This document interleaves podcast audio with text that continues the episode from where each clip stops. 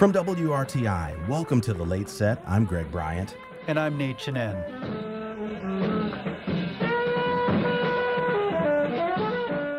John Coltrane, that's what we were listening to there.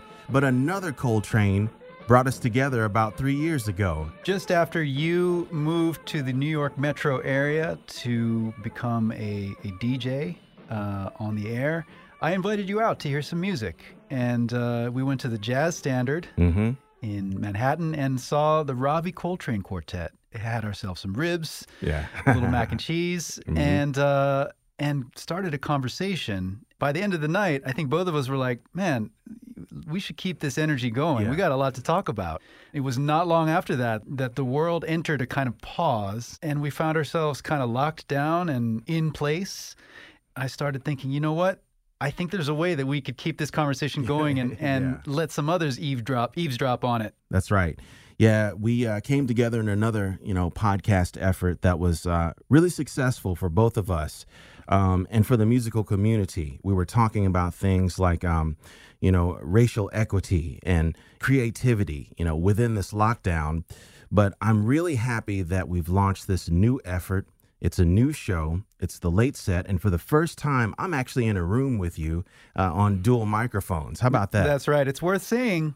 Our previous show was called Jazz United. Mhm. Maybe you are here because you know that show.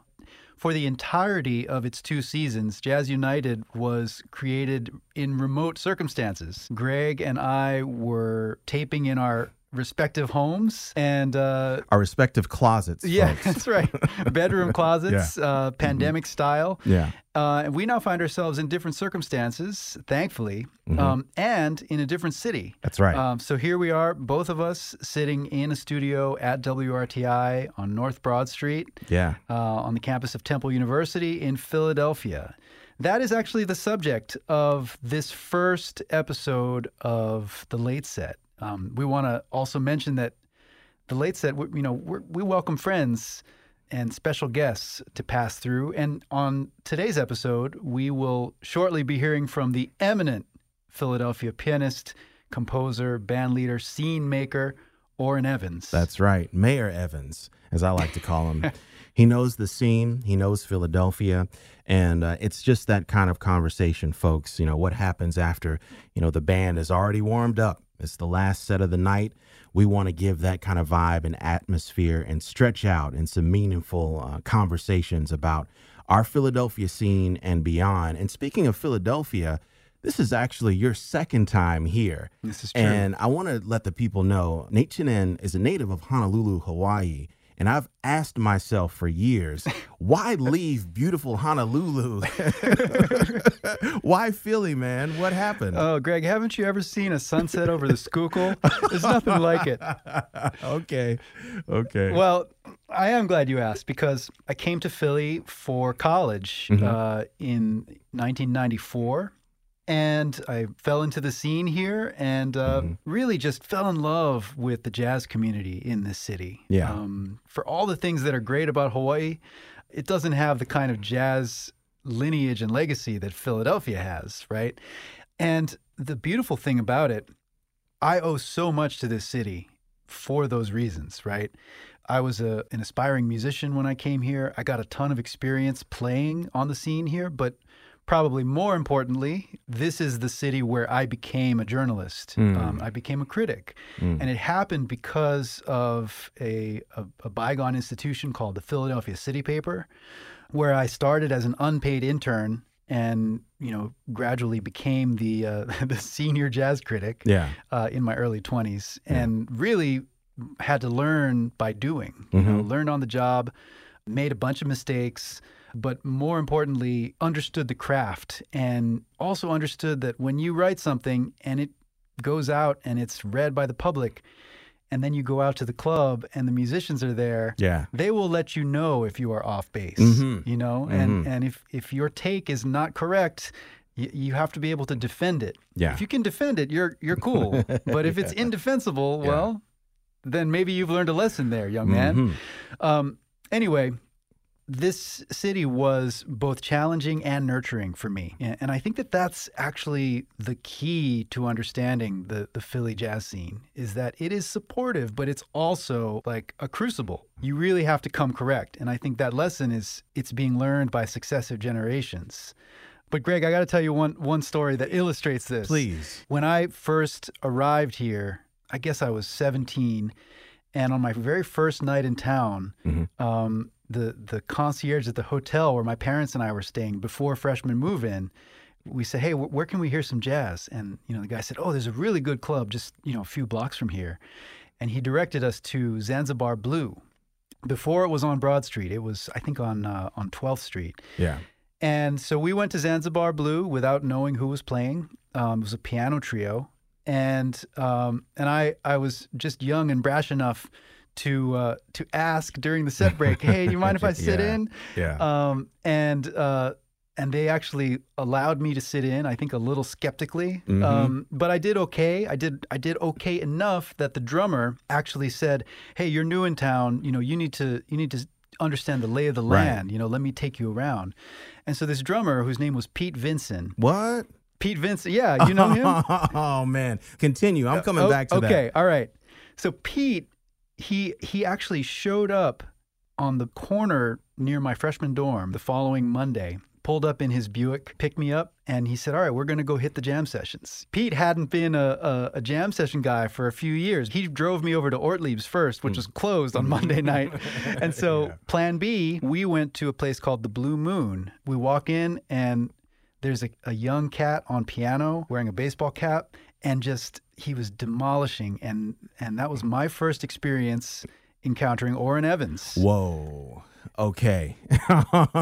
and so you know, but I, the- I, I. Mm-hmm. raised that story because it is so illustrative of the generosity that I encountered on Mm-hmm. the scene. You know, and this was true at at Ortlieb's and at Chris's. You know, places where I used to sit in all the time. yeah. um, and get the support of people like Byron Landham, you know, um, and Mike Boone. Yeah. Um, you had to prove yourself. You had to show that you were bringing something. But once you did, then you know you did have a hand up. And Pete Vinson showed. I mean, there's nothing in it for him. He was just doing a good deed, and uh, and I never forgot that. Yeah, yeah. I mean, I can tell um, that story is just, you know, a glowing representation of the uh, folklore that I've heard about this city that I experienced first, though, uh, on record. You'll hear me, folks, go back to my Fisher Price turntable days yeah. throughout this podcast, okay? Imagine this three year old kid in his parents' record collection. One of those records was Grover Washington Jr. live at the Bijou. And when you said Pete Vinson, I lit up for joy because he and bassist Tyrone Brown, Yeah. that's my musical DNA. That's my start. That's how I understand the bass and drums rhythm connection, you know, at a, at a very young age. Um, Philadelphia was the sound of that record for me, honestly.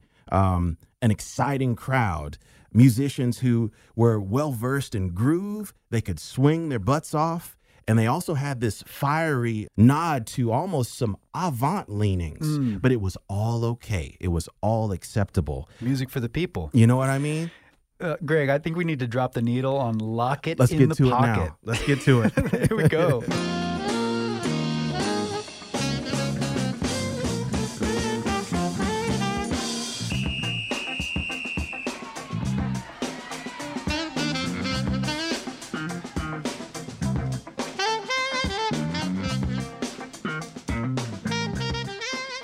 Lock It in the Pocket from the Grover Washington Jr. album Live at the Bijou with my man Pete Vinson on drums. yes, it was. Oh my goodness. So, so yeah, let's talk about your relationship with Philadelphia because, you know, as you said, this is my second time around. Mm-hmm.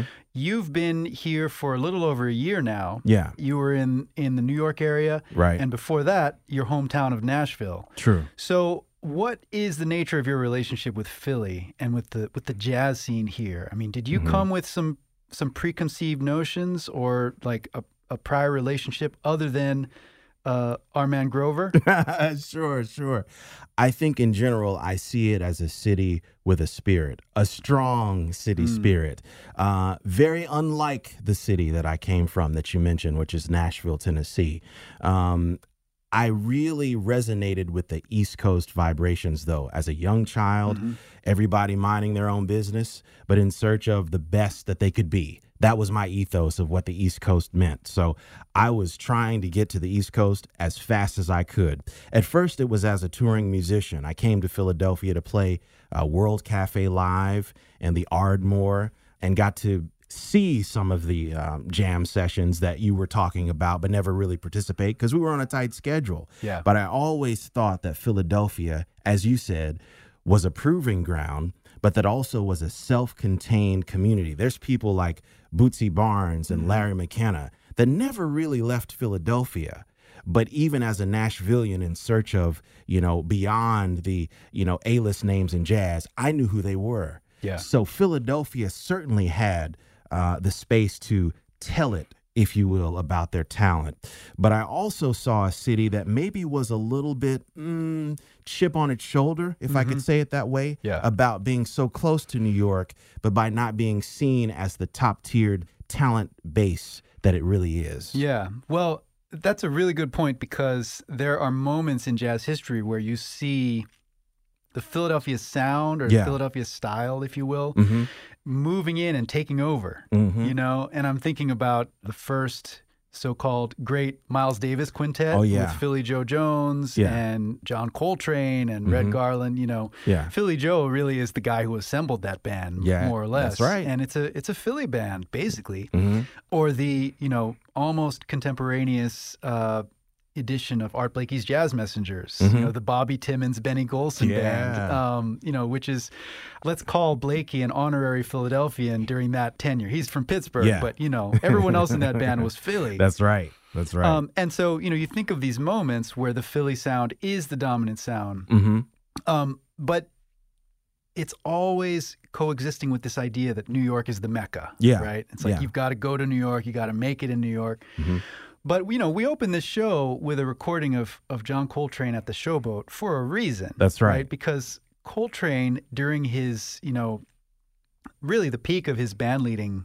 Um, experience you know in 1963 64 Yeah. um, that band was was world class Right. um, they played they came back and they Mhm. played the showboat a lot Yeah. you know if you look at the yeah, at sure. the uh the Sure. you know coltrane's road diary Yep. um you know they never got too big for philly Not at all. Not at all.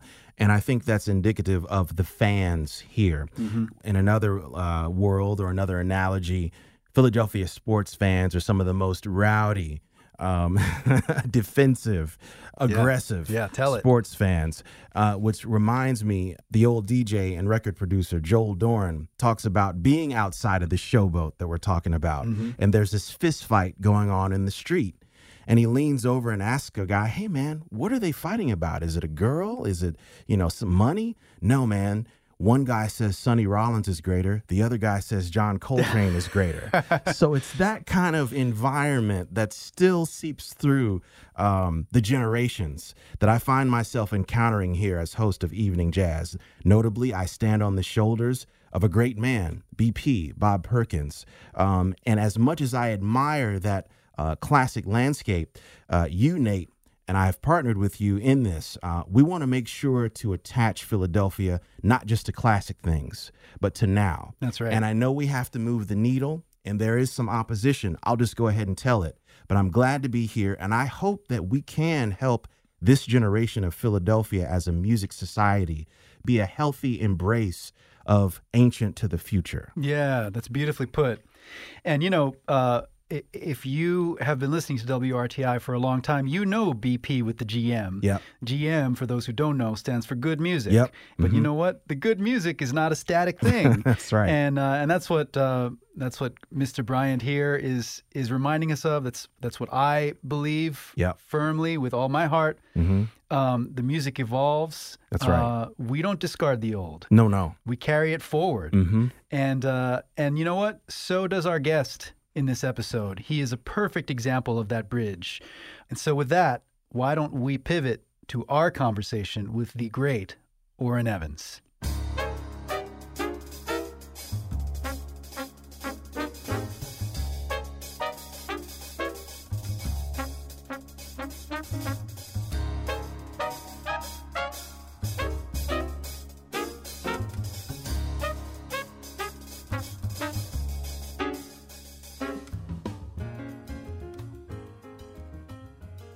We are pleased to welcome Orrin Evans to the late set.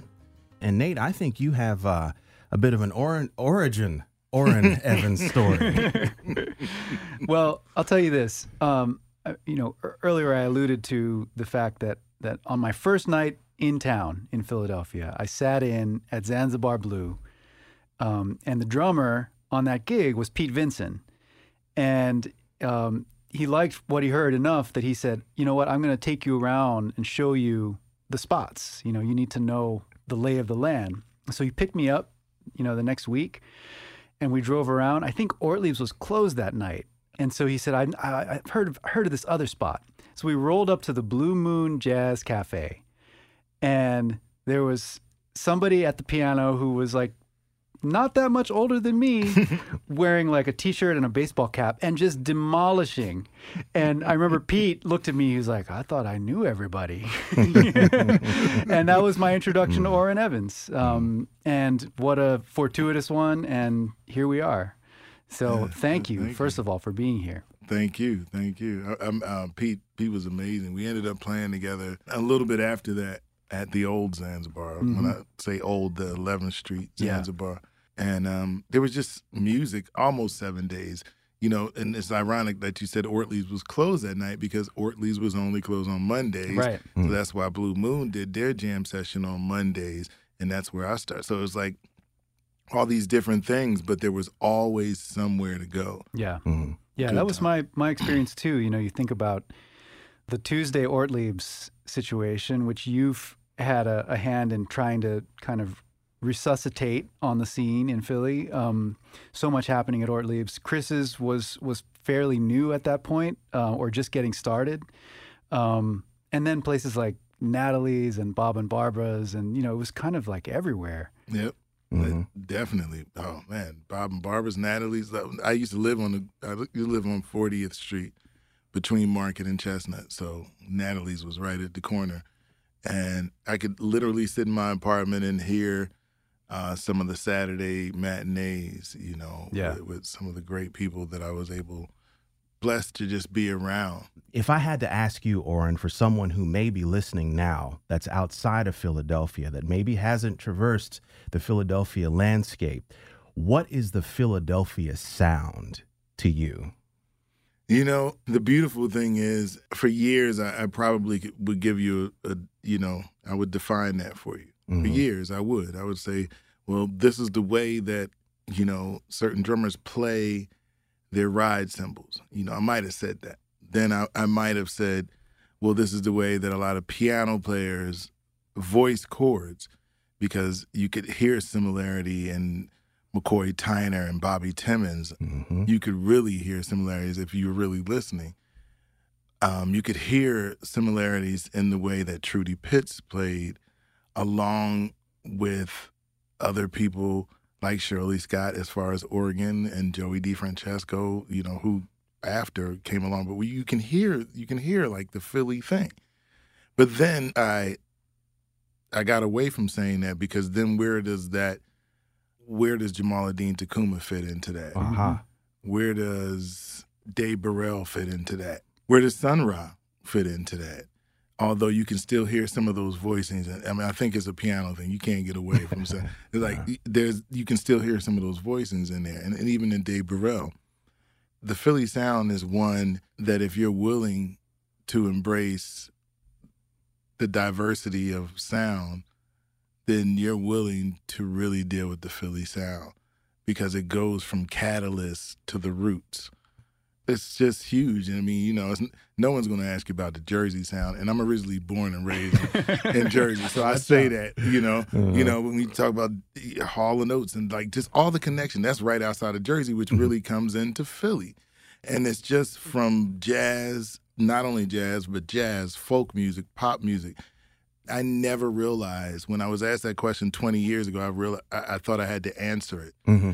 And 20 years later, I'm like, there's no way to define how vast the music is. Even if you look at the people that live here right now, mm-hmm. you know, somebody put on Facebook the other day, they posted two venues that existed in the 90s. Um, and they said, Have you ever played at such and such and such and such? And, you know, I'm, I'm a, I'm a comment searcher. I'll sit there and look at the comments all Yeah. day. I'm like, wow, that's deep. And what I noticed as I was looking at the comments, there was a list of people that had played at venue A Mhm. and a list of people that had played at venue B.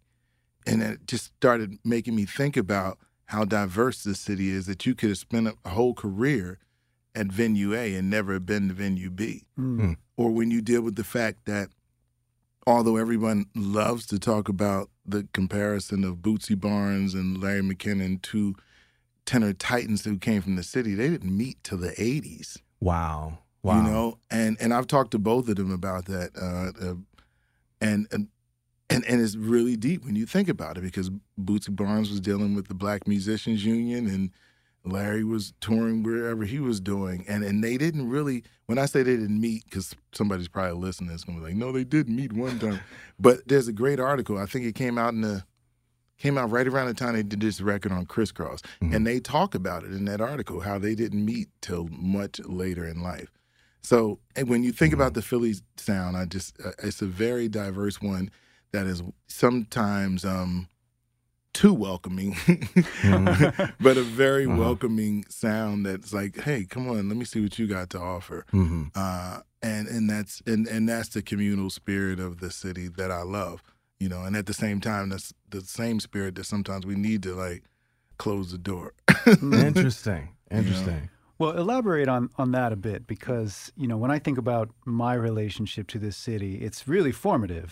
You know, I this is where I became a journalist. It's where I first started writing about music. It's the first real jazz community that I had a relationship with.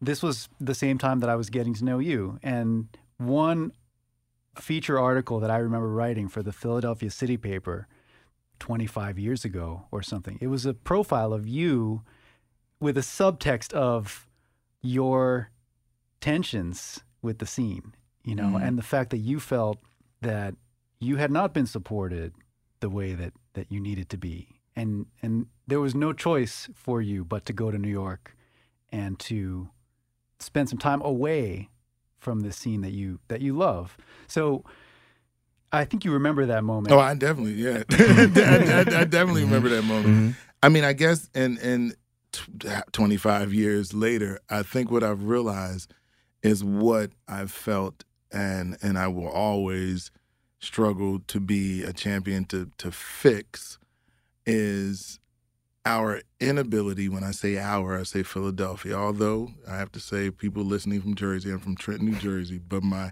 musical career and my musical life started in Philadelphia. But we are a community that has a problem looking in the mirror and saying, I'm okay with myself. Hmm. Um, we always have to validate our. We are, if Nicholas is listening, we are really what jazz is. we have to validate ourselves by something else. Sometimes we Philadelphians are like, we're only good if this other person likes us, you know? And I think that's our biggest fault sometimes as a community and a music, um, because it it gets in the way of us being able to stand on our own two feet and say, man, Catalyst with Eddie Green was a great band. yeah. We don't need anybody else. We don't need to say such and such also guest starred in that band to make it great. Pieces of a Dream is a great band Mhm. period. The Roots, great. We don't need to say, but sometimes we get to that, and much like the music that I that I play, we get to that because we're like, nothing else is working. So, all right, let me throw this other thing that has nothing to do with me, but might validate me. And that's what I struggle with in Philly sometimes, where you don't look in the mirror and realize our own worth. So I'm not saying that in a negative way, like looking down on Philly. I'm looking up Mm. and and and saying I want all of them to look up, and that's always been an issue. I want to ask the B part of that question though, because a lot of people say, you know, when I go away from my home city and I am recognized, then I come back and I'm embraced on a really micro level. I've experienced that from where I come from, which is Nashville, Tennessee. When you came back to Philadelphia, you had grown obviously, but did you feel a bigger embrace with your style, with your um, personage on the scene? Well, the funny thing is, much like when you look at some of the artists like Jamaaladeen Tacuma, and uh, there's others I can't, uh, Tyrone Brown, um, and the list can go on. I never really left Philly, hmm and and maybe that's some of the issues. I mean, I left in '93, um, went to Rutgers University, then went to New York, but I was always here. I, I had, you know, even some of that time in New York, I was coming back doing Blue Moon weekly. I, I went to New York. We lived there. Uh, I met new friends, and I brought them back to Philly. Mhm. Some of the first places I played with the people that I met in New York were Blue Moon and Zanzibar because I didn't have gigs in New York. So I was like I went to New York. I met the people that I wanted to play with, and then I'm like, hey, I got some gigs in Philadelphia, and I'm driving back down the Turnpike. So in the same way, I, you know, it's almost like I never really left the girl long enough for her to miss me. I did. You know, yeah. You know, uh, you, you were describing that sort of looking in the mirror um, metaphor, and that's a real sort of internal dialogue. What about the external part? I mean, the support from audience members and from members of the community. I mean, do you feel that there was a gap between the quality of the musicianship on the scene and the quality of the support from the public? I'll speak to the public first. I mean, Philly.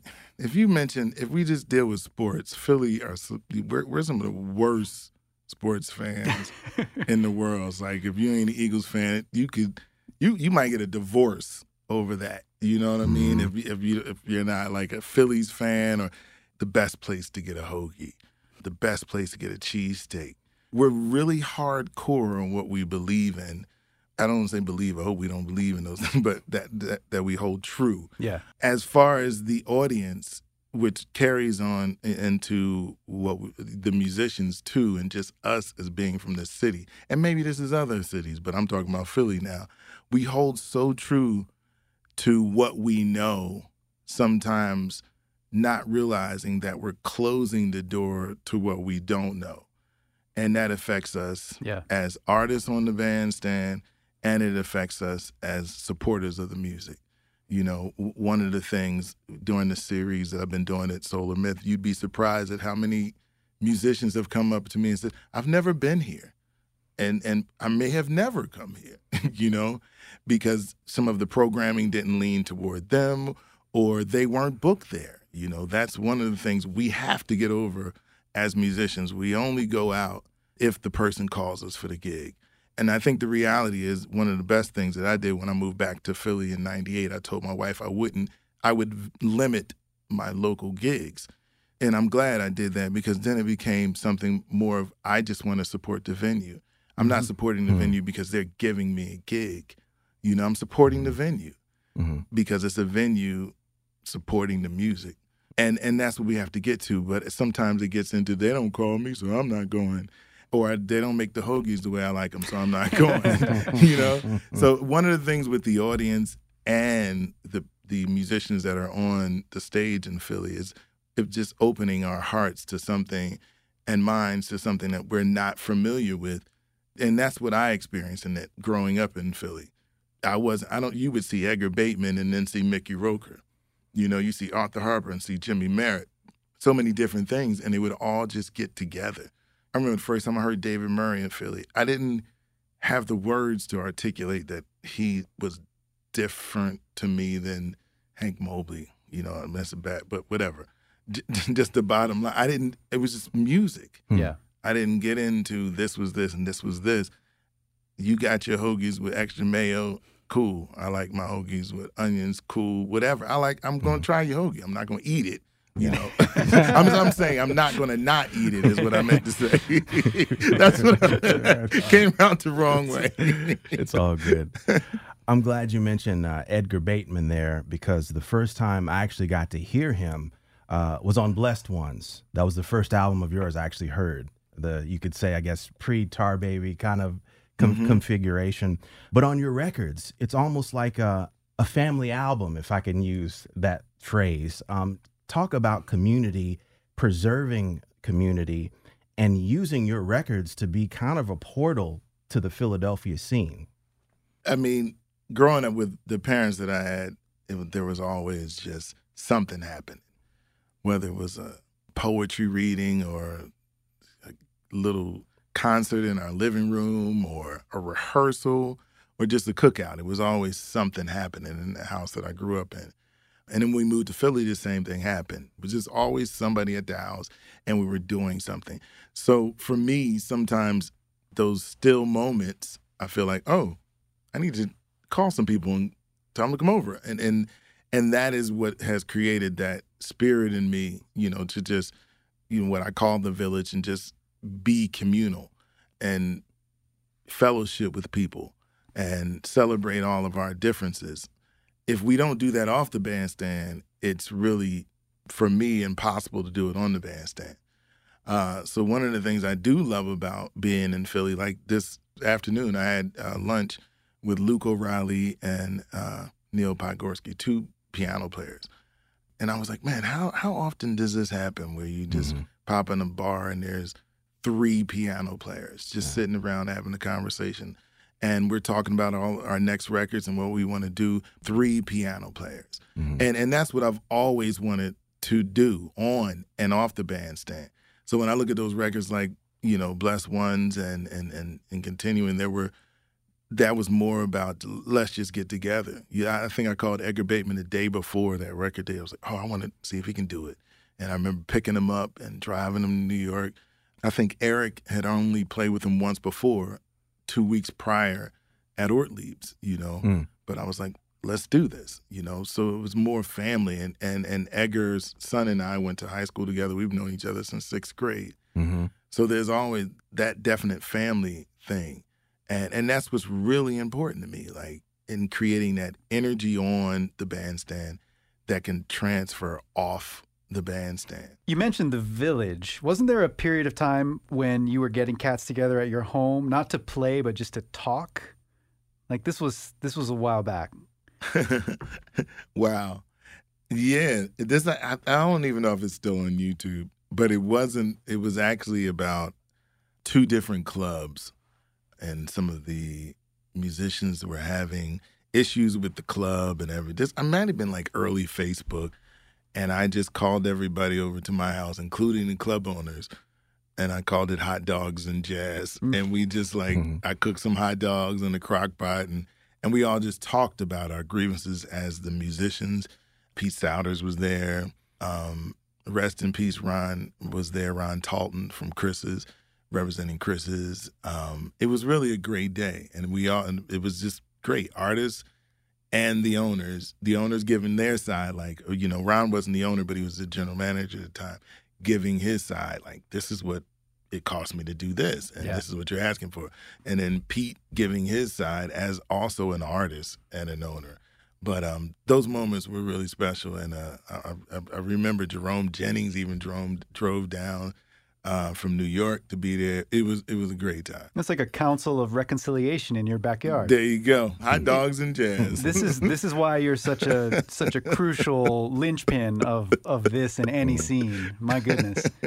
Can you speak to where the scene is at now on a musical and social level? Because Greg and I, having both moved to Philly within the last year or two, and for me, it's you know twenty something years since I left. I'm really struck by a vibrancy out there, you know, and it seems like there's a lot of like there's a lot of like positive energy. What is your perspective on that. Do you feel the same way, or am I am I making that up? That's such a setup. We were like, we're going to talk about how sunny it is, and this big ass cloud comes in. I'm sorry, I don't know. me pull that back. I, I, I don't feel that, and I'll just be real. I I, I miss, yeah. I miss. I miss the old Philadelphia. Mm-hmm. And I don't say mm-hmm. that as like an old bitter person. Mm-hmm. I'll be as clear as possible. At 6 p.m. on a Sunday, now that um, my oldest is 30 and my youngest is 25 and they don't live with me. Mm-hmm. And my wife at 6 p.m. on a, some, on a Sunday, I should be able to go out and hear some swinging stuff in Philly. Yeah. And there was a time when I could. At 6 p.m. on a Sunday, I could go down to Ortlieb's.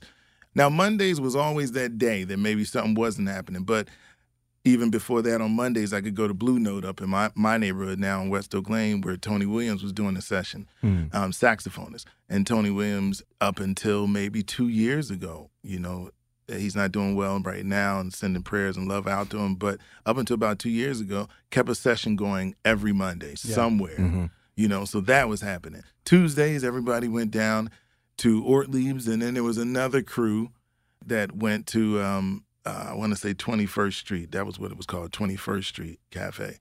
We we have these. It's so divided. I played here and I didn't play here, and I'm like, why didn't you play at both places? And it was a very interesting thing is looking at who had played at both places and who had only played at one. Mhm. Um, but anyway, so that was Tuesdays. Then it was Wednesdays. You went back to Ortlieb's. You could go to Zanzibar any of those nights. So you know, and then there was Chris's. Chris's wasn't the Chris's we know now at that time. Yeah. I was a little different, but there was still it was still live music up front, and it was you know I'm trying to think of some other places that. There were little small places in South Philly like Night Dreamers. So w- what bothers me about the scene right now that has become so insular, it's like, Mhm. um, and I say this as a challenge. There's the students that that go here, that go to Temple University, that I never that graduate, and I have never seen out on the scene, never seen at a jam session. He never texted me and said, "Hey, I would like to get into a concert." I don't care if it's me or any other person hmm Mhm. it's become like okay well you finish these four years in this in in these four walls then you go out into the world but you were in a city that should have some information for you outside of those walls while you're getting the education in these walls Mhm. and you deal with these other institutions that are right here in, in philly and there's nowhere for them to go Mm. um so i you know and i don't i wasn't trying to bring a dark cloud on No. i'm trying Mhm. I'm trying to to figure out, and that's the beauty of you know what was happening at Solar Myth. Just we need to make an effort, and and I had to realize also. I've been saying a lot of times like, well, the elders, the elders. I had to look in the mirror and be like, well, wait a minute. Hmm. How old was Mike Boone when I was whatever? Right. You Mhm. know, it's a 20, 20 year difference between Mike and I. So now it's my turn. Yeah. Mm. You know, now it's everybody needs to step up and really create an environment where the music lives other places than just in the classroom. Mhm. We need to bring it back to the streets. So Philly has a lot going on, but it it's um it's, the jazz scene has been Giuliani and we need to we need to That's that's wild. I, I That's definitely wild. feel you on that, and and it's the it's the the fixtures that we're we're missing, right? It's like there's no shortage of appointment viewing, Yeah. um, special bookings. You know, um, we mentioned Solar Myth. I mean, mutual friend of ours, Mark Christman. I mean, shout out to Ars Nova. They, Mm-hmm. Yeah. They've been making special appointment viewing for a long time. a time. long time. Mhm. but that that idea that you can just walk into a space, not even really know who's playing that night, but know that there's something happening. Yeah. That I do miss that too. Yeah. Mhm. Exactly. Well, I think too, out of a spirit of necessity over the pandemic, um, Club Patio, did I get it right? hmm That's what you founded. Um, would you give um, a two or three point starter's guide if a musician is listening to this? They want to have music. What do they need to have quickly to get a scene happening if we're saying there's actually a shortage of a venue? Lack of fear.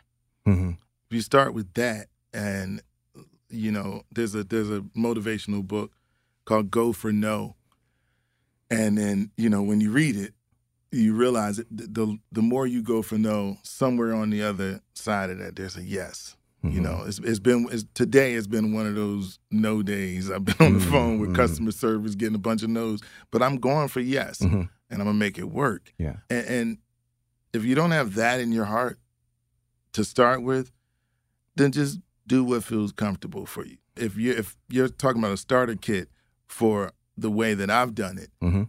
it's been knock down that door when the rejection comes. Keep going, keep going, keep going. And that's not for everybody. That doesn't. I'm not saying, you know, if if, if someone I remember someone said to me, I want to do a record. But I gotta save some money. Then you don't want to do a record. That's right. you know, or Yeah. I want to do a record. I'm just trying to figure out how to uh, make Mm. money when it comes out. Well, you don't Mhm. want to do a record. Right. So if you're not willing to make that commitment hmm to what might not happen and be pleasantly surprised when it does happen, Mhm. then just do whatever makes you feel, feel comfortable. Yeah. And, and whatever that is, is is up to you. But Right that on. that would be, you know, as far as going into this as a business, and when I say that as a business, I mean solely as a performer. Mhm. You have to be willing to do that. You know, just in the last week, the phone calls I've had and the experiences I've had dealing with major festivals and conversations, nothing negative, but it's it's not you don't hang up the phone and say, Whoo, that was fun. Right. You know, it's a whole nother thing. It's like, who I got to fill this. Oh shoot, you know, I didn't give them the right number for my wire transfer. Oh shoot, I got to cover the band. Like, there's a lot of stuff that people don't think about Mhm. um, as a as an artist and a self-employed leader. Yeah. So anybody interested in doing that, that's the first thing I would say. If if if you're scared to know, do something else. Well, Orrin, we want to thank you for coming down here to talk to us today, man, and shedding light on uh, your philosophy and helping us to better understand the Philadelphia sound. And the Philadelphia scene. Yeah. And uh, it's going to get better, man. See, look at you. Look at to. you. well, I ain't going nowhere. I'm not going back to New York where my car gets towed. So there it is. I'm, y'all stuck with me. I'm stuck with you. I, I, I like a I like a uh, a cosmology where Orrin Evans is is in the Council of Elders. Yeah. This is this is the kind of elder that. that we Mhm. want. That's so onward. Thank you, man. Thank you for having me.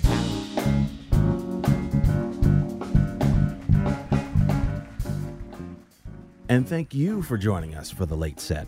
If you're listening to this after October 25th, WRTI has just dropped a concert film with Orrin Evans and a bunch of Philly cats. It's a super group with uh, Bilal, the vocalist, EV player John Swana, Robin Eubanks, the trombonist, Mike Boone, the bassist, and Justin Faulkner on drums. Wow, you want to see that? It awaits you on our YouTube channel.